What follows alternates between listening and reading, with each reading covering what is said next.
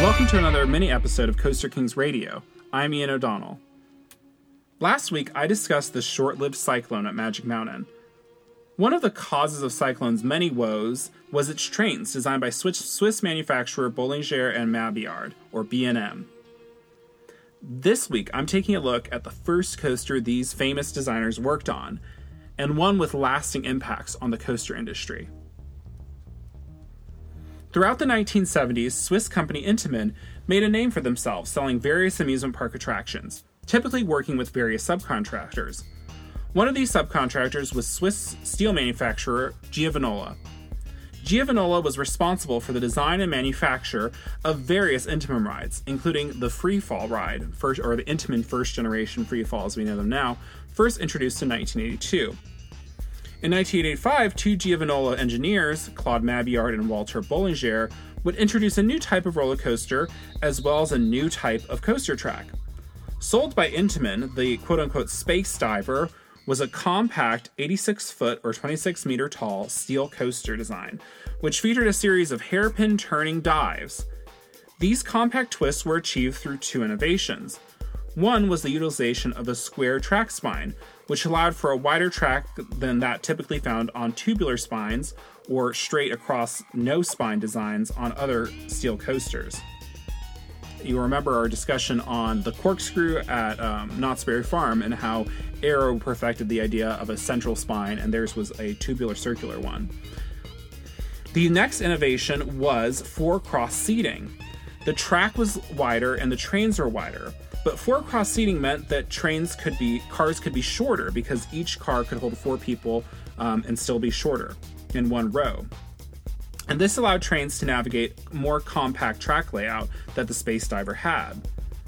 The Space Diver was, in essence, the first B&M coaster as we know B&M coasters today.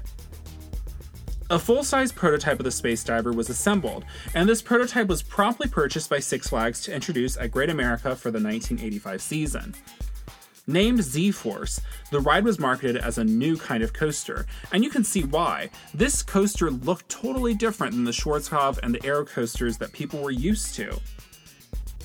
The ride was very well received, and its compact layout made it the perfect candidate for Six Flags' ride rotation program. Yep, it strikes again. After the 1987 season, Z-Force was disassembled and moved to Six Flags Over Georgia, where it would operate through the 1991 season under the same name. Z-Force. In 1992, Six Flags would move it to Magic Mountain, along with a new name, Flashback. Unfortunately, the consistent dismantling and reassembling would apparently take its toll on the ride experience, and the track rode much rougher at Magic Mountain than it had at Great America. Adding to the uncomfortable ride experience was the train design. These aren't the B&M sit-down coasters you know from Kumba. Unlike the B&M kind of over-the-shoulder restraints that we see later on, the Space Diver cars featured both a lap bar and an over-the-shoulder restraint that was very, very hard and very uncomfortable, and also didn't feature molded seats but a kind of flat fiberglass bench seat. This restraint and seating layout was essentially borrowed from Intamin's looping Starship ride.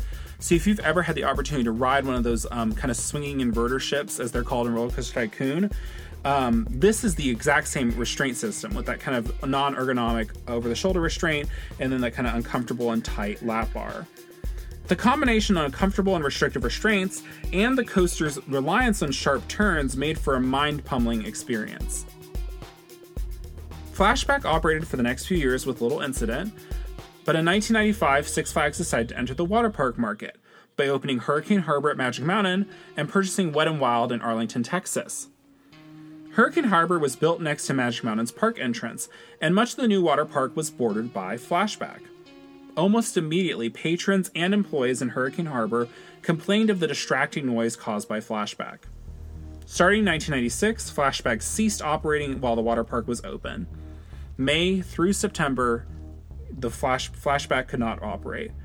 This meant the ride was only opened for short periods of time during the off-season, and even during the parts of the year where it could operate, its operations were notoriously patchy. After 2003, the ride remained standing but not operating, until 2007, when it was eventually removed from the park with little fanfare. While it was never hugely popular at its final park, The removal of Flashback did mark the end for a very unique and one-of-a-kind coaster. Giovanola and Intamin had envisioned the Space Diver growing into a popular coaster production model. Unfortunately, the orders never materialized. B&M's next project under Giovanola would be the stand-up coaster Shockwave. Shockwave, as we discussed last week, opened at Magic Mountain in the 1986 season before being moved as part of Six Flags' ride rotation program, eventually ending its life at the now-defunct Six Flags Astroworld.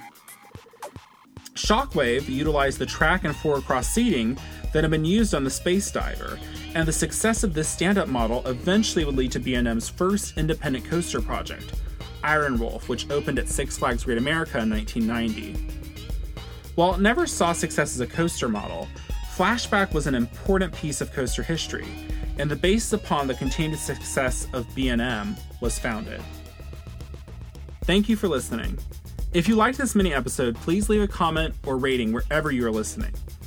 This series is a companion to a series of articles that are being released on thecoasterkings.com. You can find interesting articles, exclusive updates, and a wide range of theme park-related merchandise at thecoasterkings.com. For Coaster Kings Radio, this is Ian O'Donnell. Next week, we'll finally take a break from Magic Mountain, but not a break from uncomfortable and notorious steel roller coasters. Unlike Flashback, which marks the beginning of a major coaster manufacturer, our next subject marks the end of one. Join me next week as we take a look at Knott's Berry Farm's notorious failed racing coaster, Windjammer Surf Racers.